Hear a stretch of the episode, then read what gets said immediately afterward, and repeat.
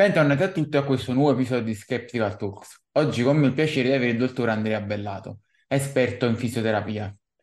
Ti do subito la parola, Andrea, ti ringrazio per aver accettato l'invito, in modo che ti puoi presentare a tutti gli ascoltatori che non ti conoscono già. Grazie a te, Domenico. Ragazzi, scusate la faccia, ma ho appena finito di lavorare. Io sono un fisioterapista osteopata e kinesiologo, specializzato nell'individuazione della disfunzione muscoloscheletrica. E ho letto con piacere che avete fatto parecchie domande. Domenico molto gentilmente ha buttato giù una scaletta che ho qui sotto mano e quindi possiamo partire senza problemi. Partiamo subito, allora iniziamo a parlare di fisioterapia. Quali sono i principali infortuni e problemi che vedi nella tua pratica quotidiana più comunemente relativa a tutte le persone che si allenano con i pesi, quindi bodybuilding, powerlifting e quant'altro? Allora, persone che si allenano con i pesi, bisogna che facciamo una distinzione innanzitutto tra utenti esperti che hanno un tipo di infortunio e utenti meno esperti. Cosa voglio dire? Che vi faccio un esempio. Gli infortuni alla schiena, quindi sto parlando di ernie, protrusioni e quant'altro, sono più frequenti negli atleti inesperti. Perché? Perché non riescono a mantenere l'antiversione di bacino, quindi la curva lombare attiva durante uno stacco, durante uno squat, quindi come si dice in linguaggio tecnico perdono la schiena e quindi è più facile che vadano incontro a questo tipo di problematica. Mentre negli atleti più esperti, soprattutto se enhanced, vanno più facilmente incontro a problemi di tipo eh, tendino e muscolare, soprattutto se enhanced, perché purtroppo il tendine non cresce, non si rafforza di pari passo al muscolo, cioè la deposizione di fibre collagene del tendine avviene molto più lentamente della crescita del miocite e della forza. Quindi bisogna, soprattutto se sotto ciclo, affrontare i carichi gradatamente e abituare il corpo a un certo tipo di carico e di allenamento. Poi ovviamente Domenico ha parlato di allenamento con i pesi, ma l'allenamento con i pesi vuol dire tutto dire niente, nel senso che un powerlifter sarà più facile che abbia strappi alla catena posteriore o ai pettorali, un bodybuilder invece lo potrà avere eh, magari anche in altri distretti, per esempio alla spalla, eh, al bicipite, anche se i powerlifter compresa mista vanno spesso incontro a uh, una lesione del, del bicipite con conseguente sindrome di ipopeie. Non so se sapete cos'è, è praticamente il distacco del, dell'inserzione del tendine nel bicipite brachiale che fa sì, eh, o dell'origine, dipende dove, dove si stacca, e quindi vedete questa pallina che si accartoccia a livello del, dell'omero. E spesso e volentieri non viene suturata perché il bicipite, tra virgolette, è un muscolo inutile al fine funzionale, nel senso che si serve a supinare, serve a flettere, però ci sono altri supinatori, altri flessori del braccio. Quindi, in sintesi, le patologie che vedo di più sono negli atleti inesperti assolutamente ernie, protrusioni lombari. Negli atleti più esperti eh, strappi a livello del, degli ischio-curali, a livello del pettorale, a livello del sovraspinoso, tendinite al capolungo del bicipite, soprattutto negli atleti che fanno poco stretching perché tendono ad avere la spalla anteposta. La spalla anteposta va a premere contro il capolungo del bicipite che quindi viene a essere messo in tensione e quindi alla lunga lesionato. E direi che questi sono gli infortuni che vedo di più. Eh, il problema è che spesso in Italia non viene suturato il muscolo, ne ho appena fatto uno ore, un'ora fa, un atleta che ha eh, uno strappo di terzo, quasi quarto grado al eh, vasto intermedio, sì, e, e non è stato suturato. L'ho mandato da 4-5 ortopedici quasi pregandoli di suturarlo e non hanno voluto suturarlo, assicurando che avrebbe recuperato tutta la funzione. Ni, mm, non è così. Detto ciò, eh, il trattamento di questo tipo di patologie dipende dal, gra- dal grado di gravità della patologia E poi, beh, non sto qui a dilungarmi sui vari trattamenti perché insomma, se no arriviamo a dopodomani. In generale, quindi possiamo dire che i, i due grandi macro insiemi di problematiche sono quelli da overuse, che magari sono più, eh, colpiscono più i soggetti esperti che spingono davvero tanto per tanto tempo e quindi vanno incontro a questo tipo di problemi, e poi problemi più, diciamo, traumatici, tra virgolette, che sono quelli più relativi a cattive esecuzioni o cattiva gestione Esatto, del carico.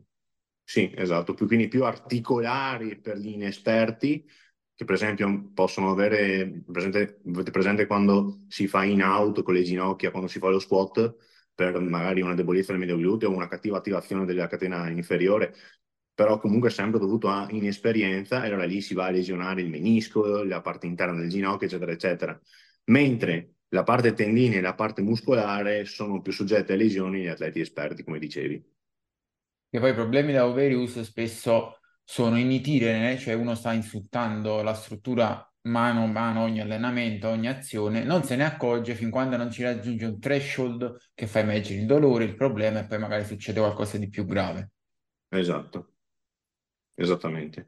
E c'è da dire anche che gli atleti esperti tendono a trascurare il dolore, nel senso che per, per un atleta è normale aver male, se spingi è ovvio che hai DOMS, è ovvio che hai qualche dolorino, se devi fermarti ogni qualvolta hai un dolorino non ti alleni più e quindi tendi a sottostimare notevolmente la situazione, come ho fatto io col mio tendine d'Achille, e quindi prima o poi parte, semplicemente. E se dovessi dare un consiglio agli atleti proprio sulla gestione del dolore, come trovare il giusto equilibrio tra ci spingo su è cosa da poco o comunque è parte del percorso e qua mi fermo, è meglio che analizzo un attimo.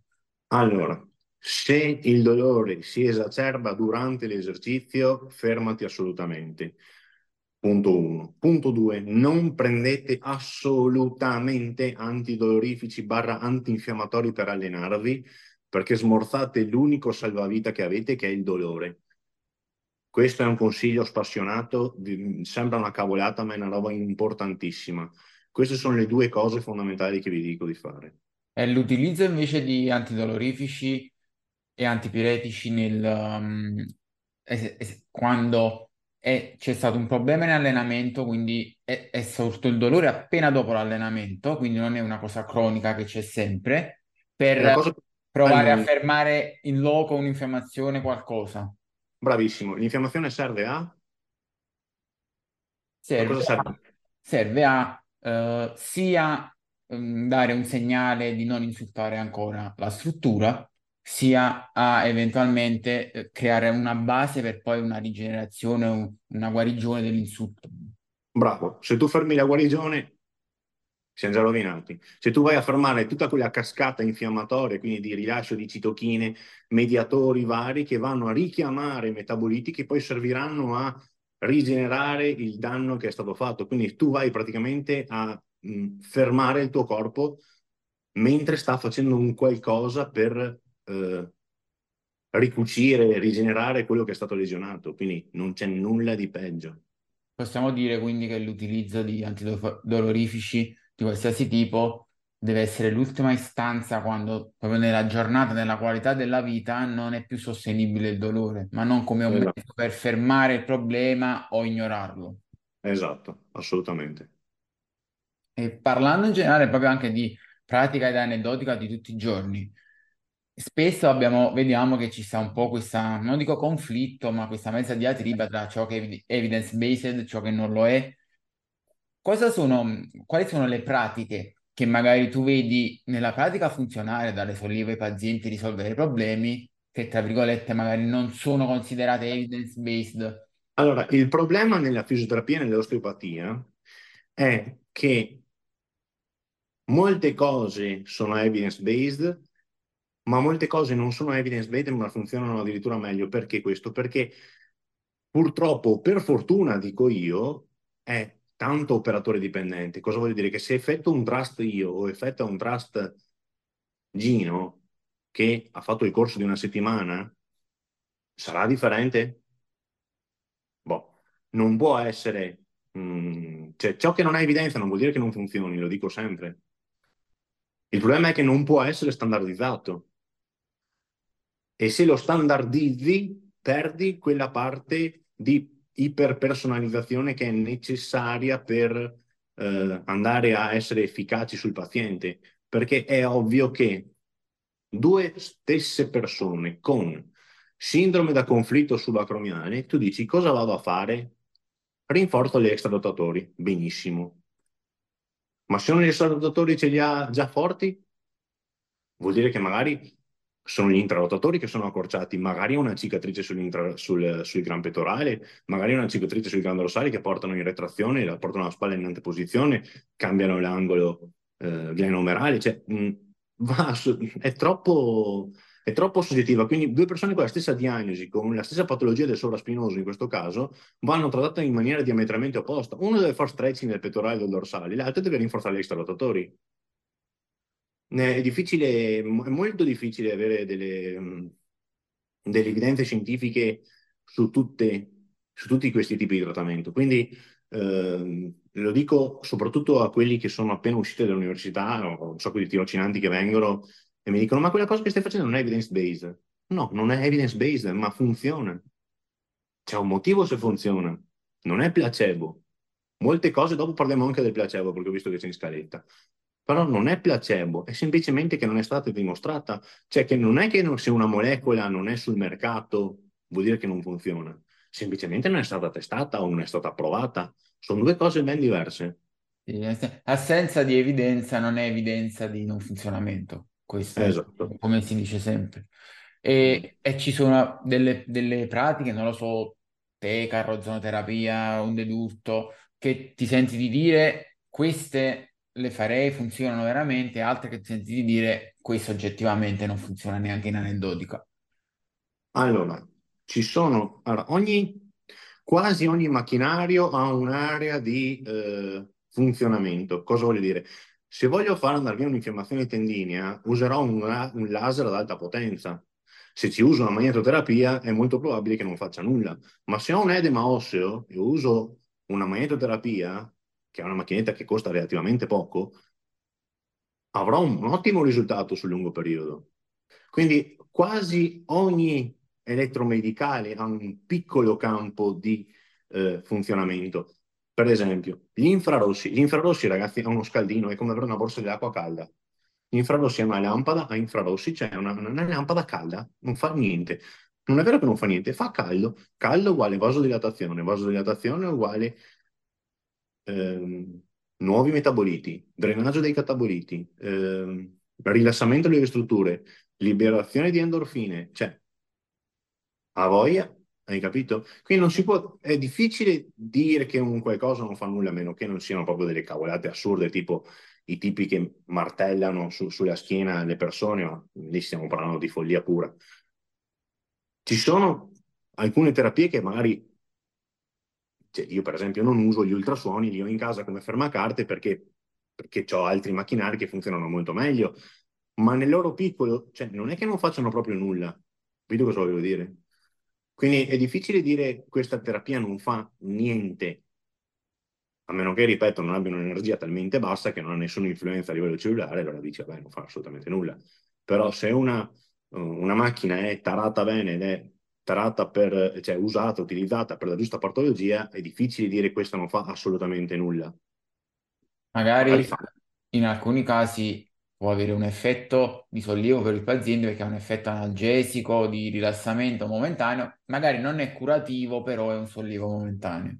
Esatto, esatto.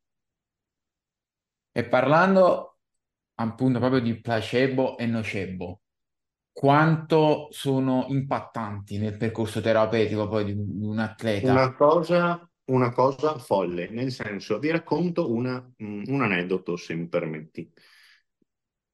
Tempo fa mi arrivò una signora con trapezialgia, che vuol dire dolore al collo, con irradiazione a livello eh, cervicale alto e cefalee muscolotensive.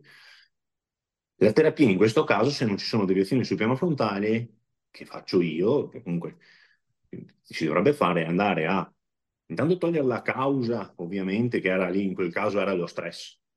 Quindi respiro diaframmatico, meditazione, integratori per lo stress, tonico adatogeni, ashwagandha, radio rosa, tutte quelle menate che vogliamo.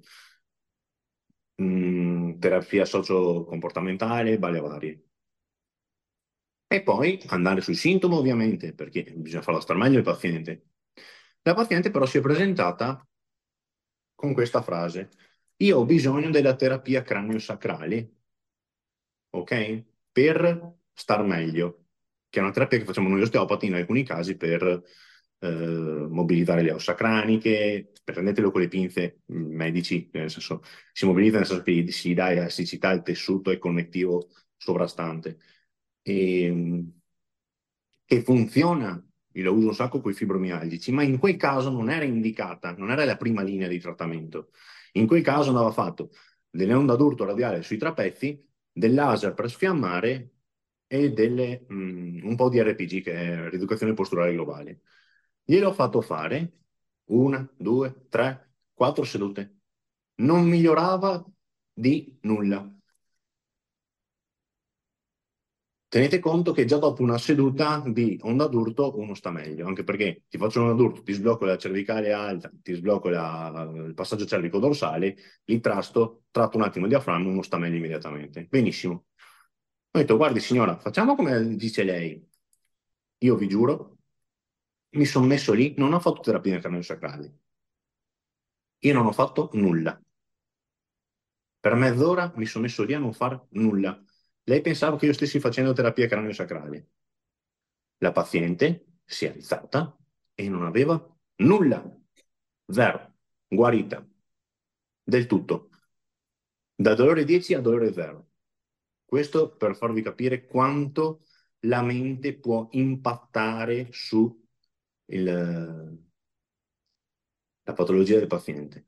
Questo è praticamente il- l'emblema del modello biopsicosociale e quindi di tutta la- l'esperienza del dolore tramite un sacco di fattori che non sono solo biomeccanici del corpo, ma No, no, anche questa qua è, qui si è convinta che le serviva quello come quando una persona, parliamo di nocebo, si convince che la tal terapia le farà male, tu puoi anche sfiorarla, vai tranquillo che quella terapia gli farà male.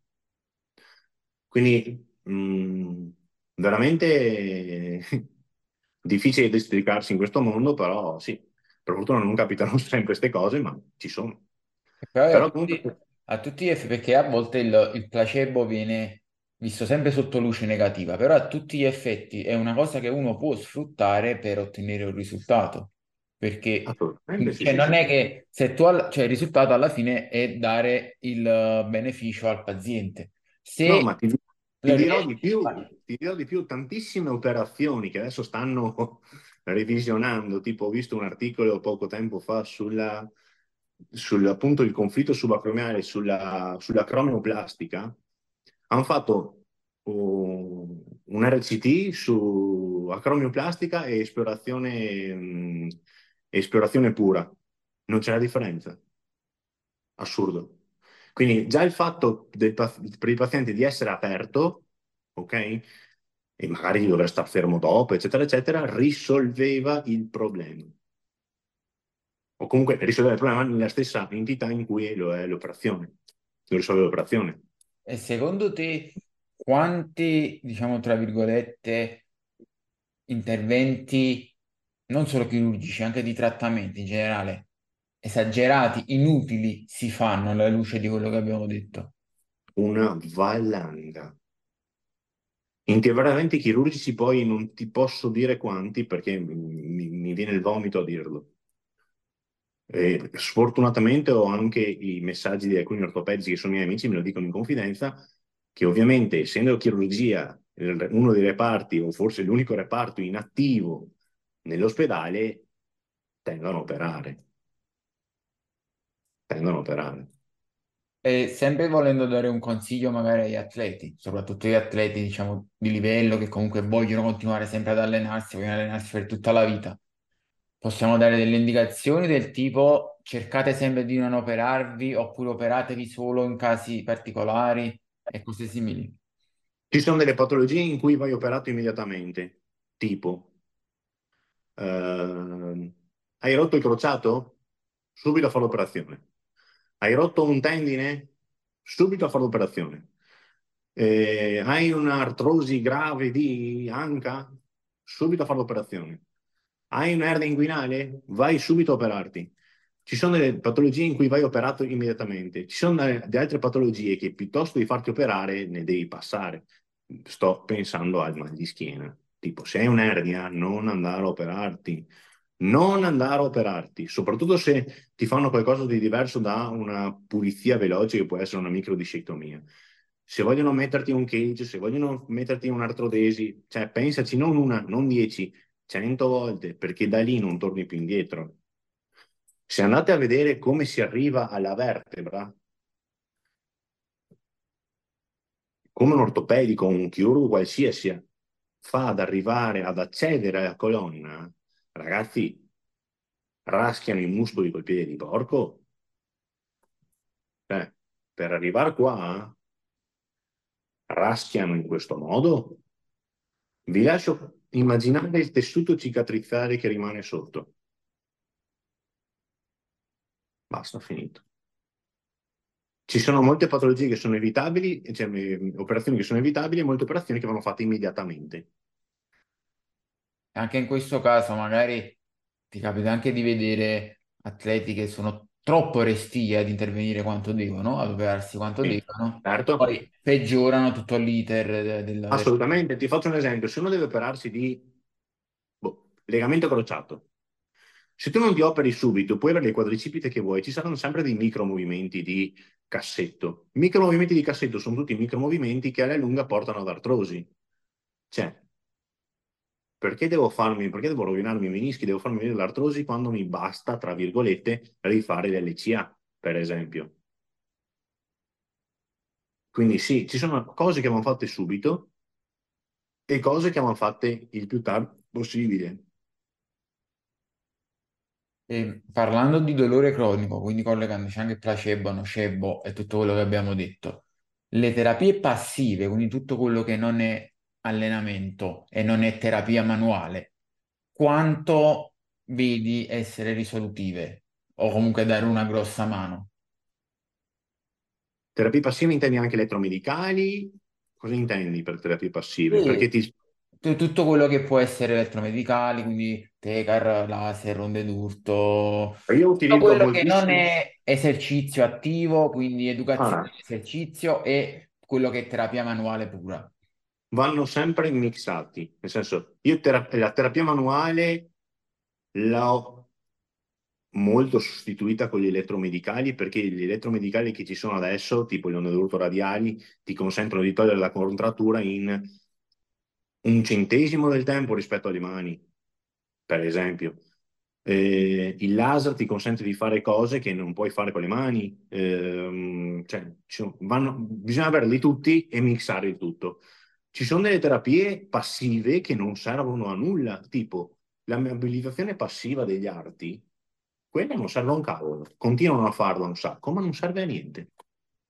Ehm, il recupero muscolare attraverso l'elettrostimolatore, anche quello, mh, mm, se uno, a meno che uno non riesca proprio a reclutare la muscolatura, quindi non abbia un danno neuronale, è praticamente inutile, se non dannoso, perché si è visto che andare a stimolare con l'elettrostimolatore, che ovviamente non, non, non è un nervo efferente, è un elettrostimolatore, non sulla placca motrice, ok? Perché non ci arrivi sulla placca motrice, arrivi in un punto, tra virgolette, a caso, vai a creare una disorganizzazione, una incoordinazione muscolare che poi può portare a infortuni, quindi anche lì, anche no. Quindi sono sicuramente, eh, io utilizzo un sacco di elettromedicali perché ti ripeto, ci siamo arrivate delle tecnologie, adesso venerdì mi faccio portare una magnetoterapia che non è una magnetoterapia, è, una, um, è un magnete che fa 3 Tesla, fate conto che il campo metrico terrestre è un Tesla, e che è un, una, una magnetoterapia a campi pulsati, si dice. E la provo, io riprovo sempre tutte le novità. Ma ti ripeto, utilizzo tantissimo il laser ad alta potenza, utilizzo tanto d'urto, utilizzo il vacuum, utilizzo tante terapie perché servono e soprattutto perché tante volte, ritorno sull'ernia, non puoi metterci le mani. Cioè, tu il paziente non lo puoi toccare, non puoi, mettere, non puoi metterti a manipolare, a trastare un paziente con un'ernia, lo devi lasciare stare, devi dare dell'esercizio terapeutico e lo devi trattare con gli elettromedicali, soprattutto in fase acuta. E parlando proprio di cose come ernie, protusioni, problemi discali vari, una volta che uno li ha avuti, c'è una vera e propria guarigione e regressione o resteranno delle limitazioni nell'attività sportiva, nell'allenamento, eccetera? A vita è un ricorrersi di eventi dolorosi poi a vita? Allora, dipende da una serie di fattori. Cosa vuol dire? Se tu hai mm, un disco sano che viene lesionato, cosa succede? Non succede quello che succede in questo modellino, che l'ernia rientra dentro.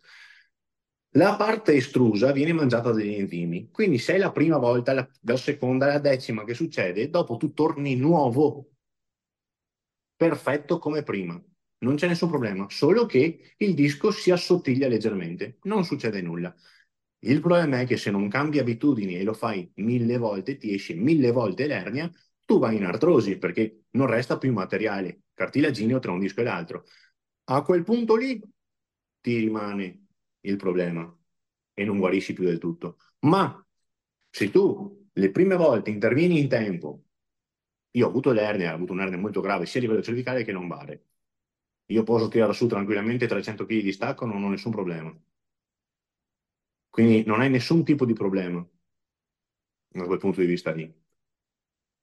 E questo è un messaggio positivo per tutti quelli che hanno avuto infortuni del genere e poi magari dicono no, io ho avuto l'ernia tanti anni fa, non posso più fare questo quest'altro.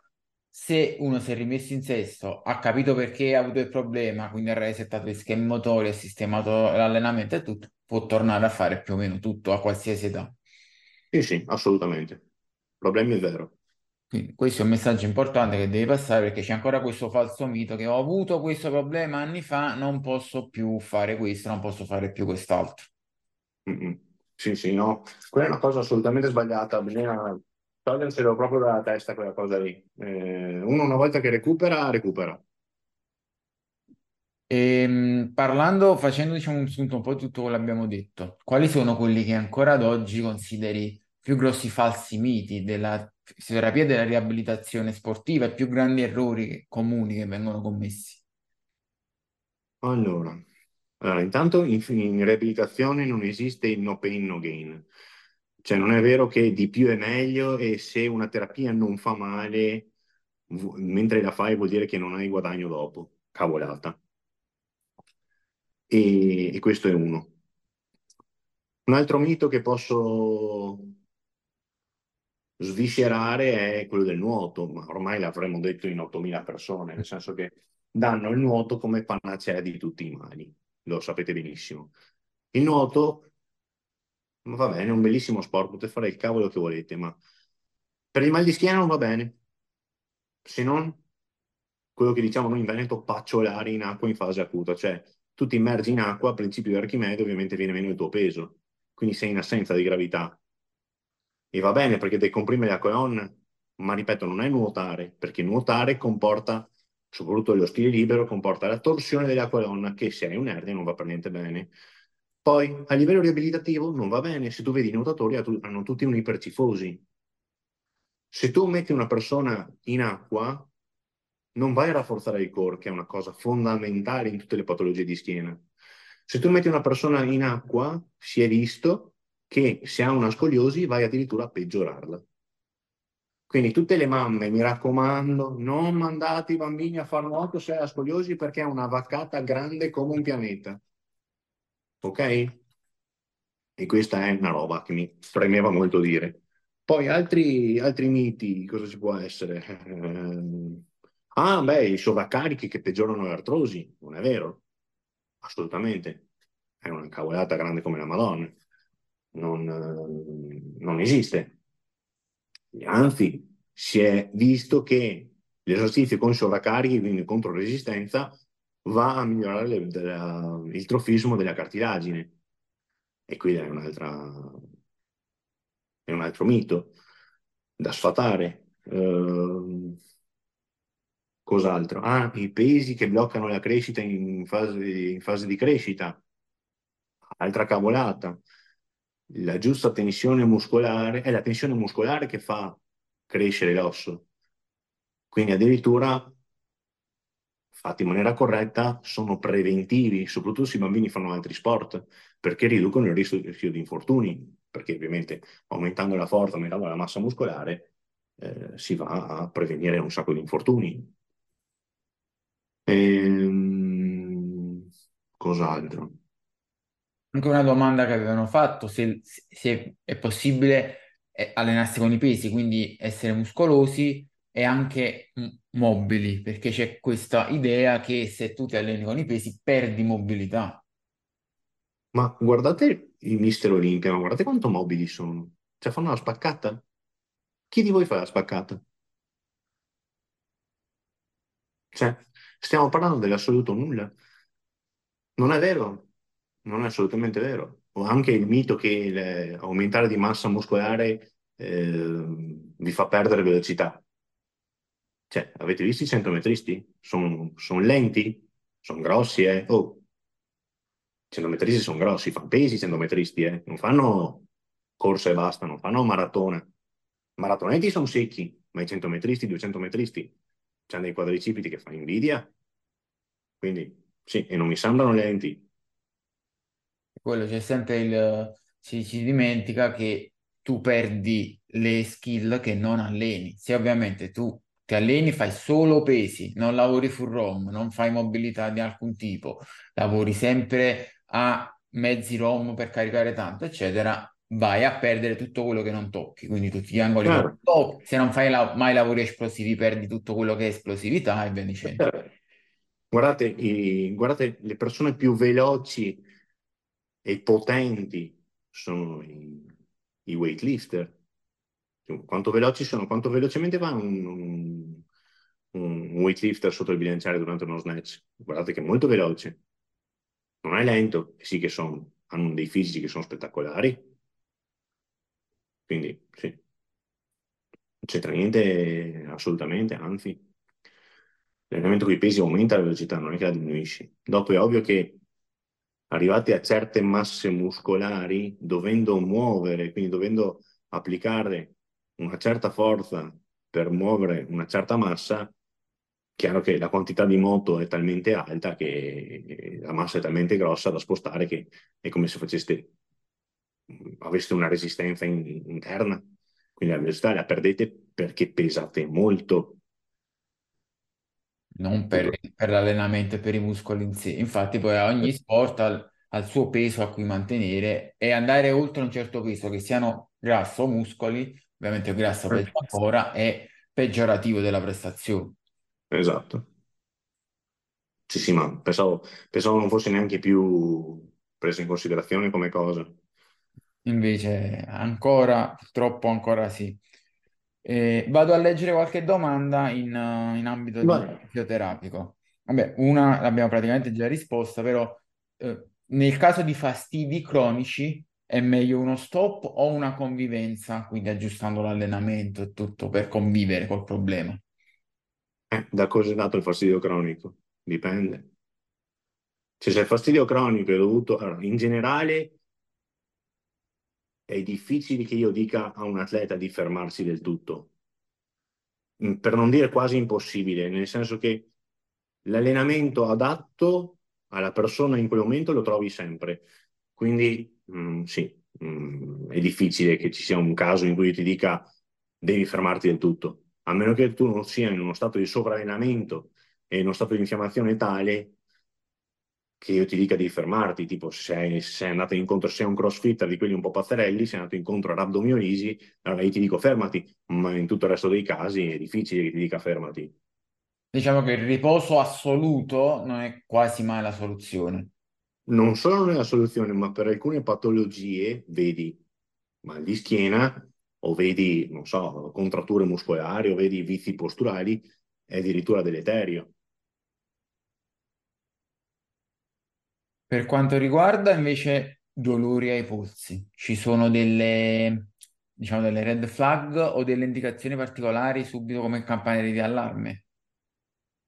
Allora, se il dolore al polso è presente anche a riposo, lì potrebbe essere una red flag. Cioè, se il dolore al polso compare solo in carico, allora lì devi fare una diagnosi differenziale e vedere se è un dolore di tipo articolare o è un dolore di tipo muscolo-tendineo. E lì lo vedi facendo una prova di carico, le prove, delle prove contro resistenza, eccetera, eccetera. Se è presente dolore, soprattutto se è un dolore forte anche a riposo, lì farei qualche esame più approfondito, una risonanza, cioè, farei prima di subito.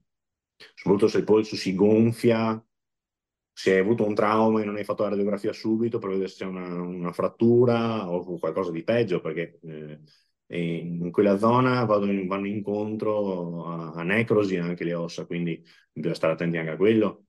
Poi c'è anche da tenere conto della parte maligna della, della situazione, quindi bisogna guardarci, ecco. Però se il dolore è presente sotto carico e si attenua con alcune pratiche, diciamo che sei abbastanza tranquillo.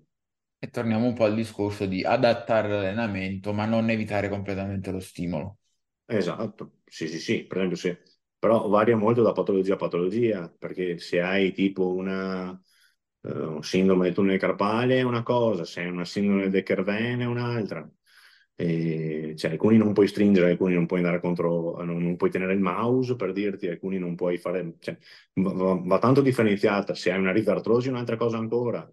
E, cioè, ci sono tante patologie. Se hai dito, un dito a scatto è un'altra cosa ancora.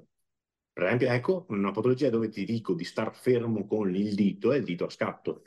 Dito a scatto ti dico devi star fermo con la mano per un po' finché non facciamo le terapie perché è una cisti tendinea e in quel caso lì per farla riassorbire ci vuole uno del tempo e due del riposo assoluto in quel caso lì.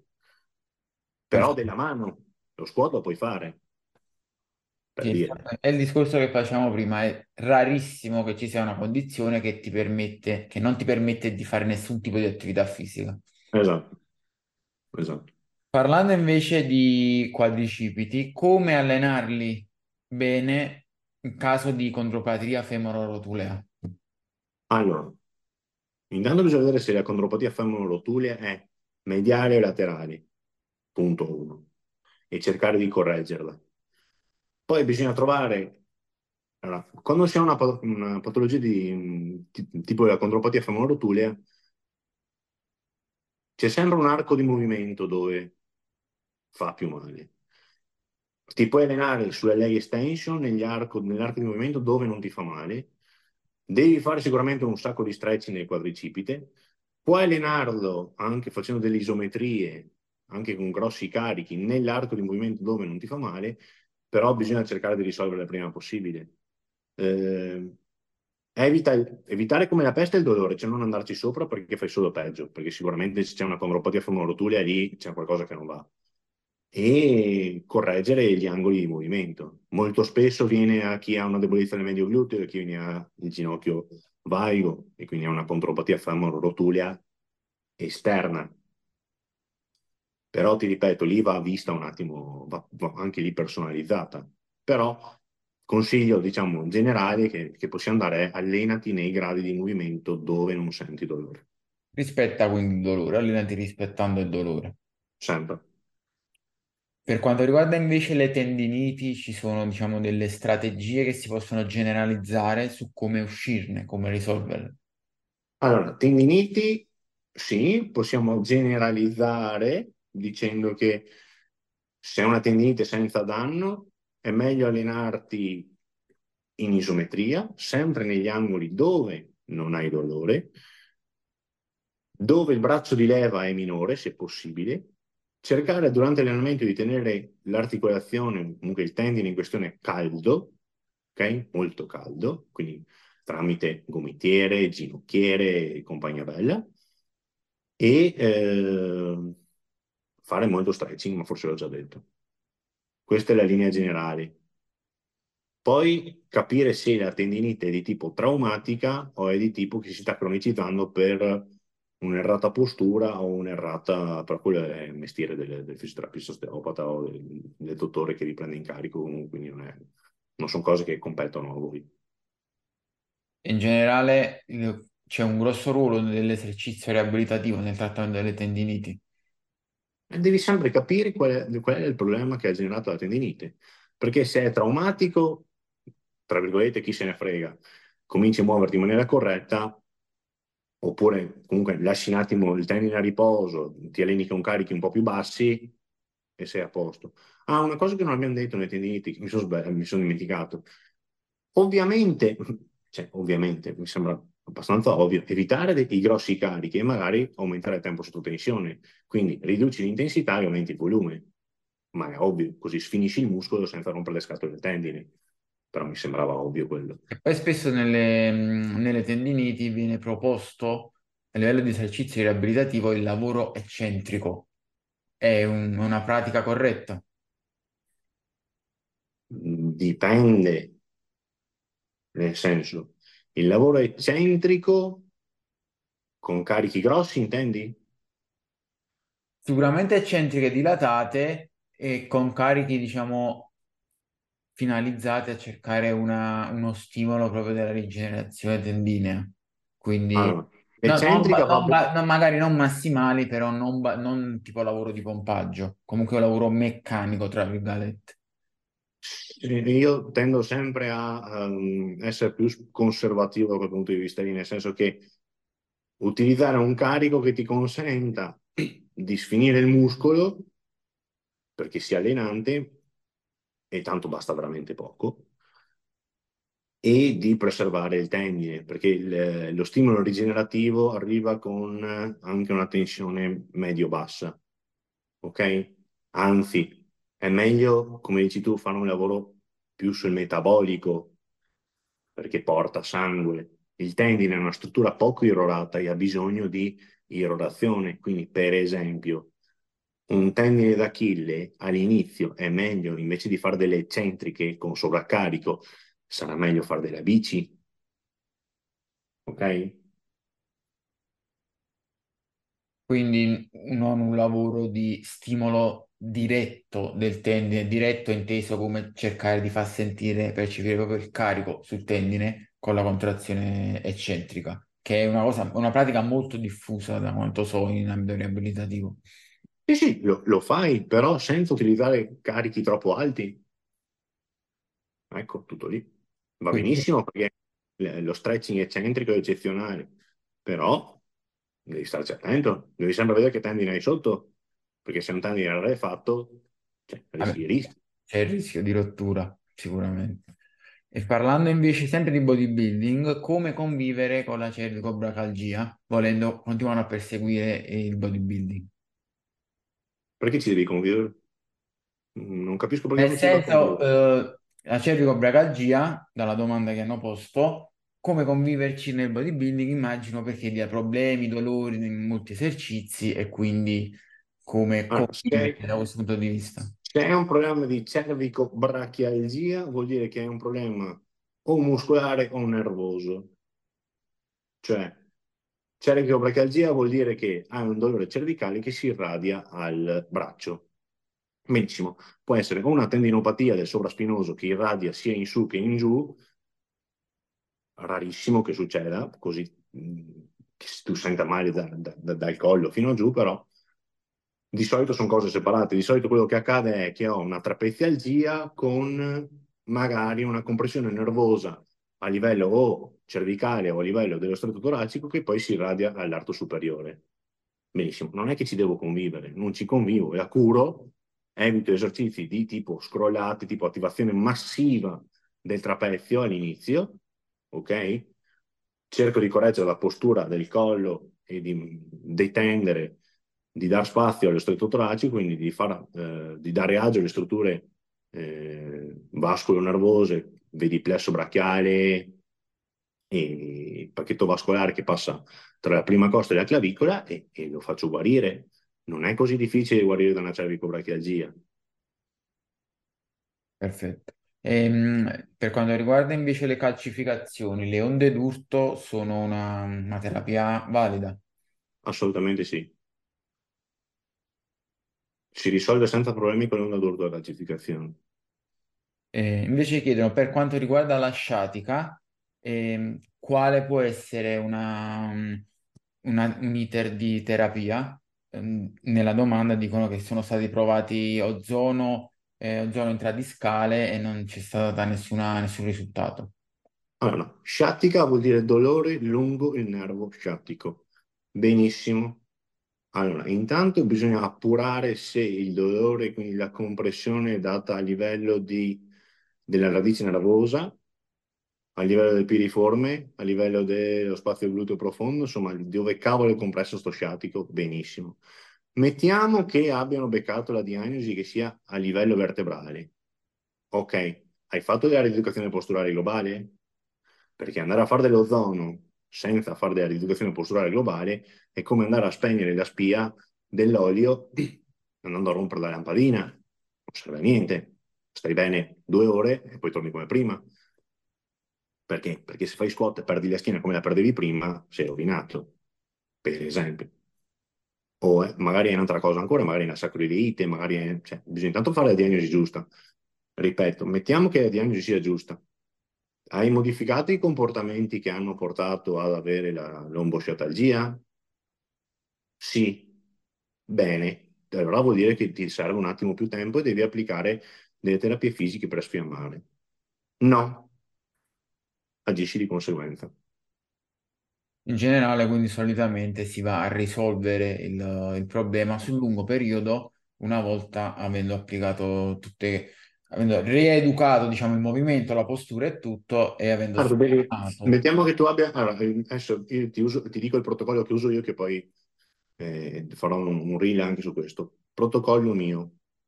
Dolore lombare, cioè il problema è lombare. Benissimo. Tolgo le deviazioni sul piano frontale, quindi che siano fasciali, che siano viscerali o che siano eterometrie degli arti inferiori. Quindi tolgo le asimmetrie sul piano frontale, tolgo le asimmetrie sul piano, cioè le, deviazioni sul piano sagittali, quindi ripristino la curva lombare, ripristino la posizione del sacro, ripristino la cifosi dorsale, eccetera, eccetera. Benissimo.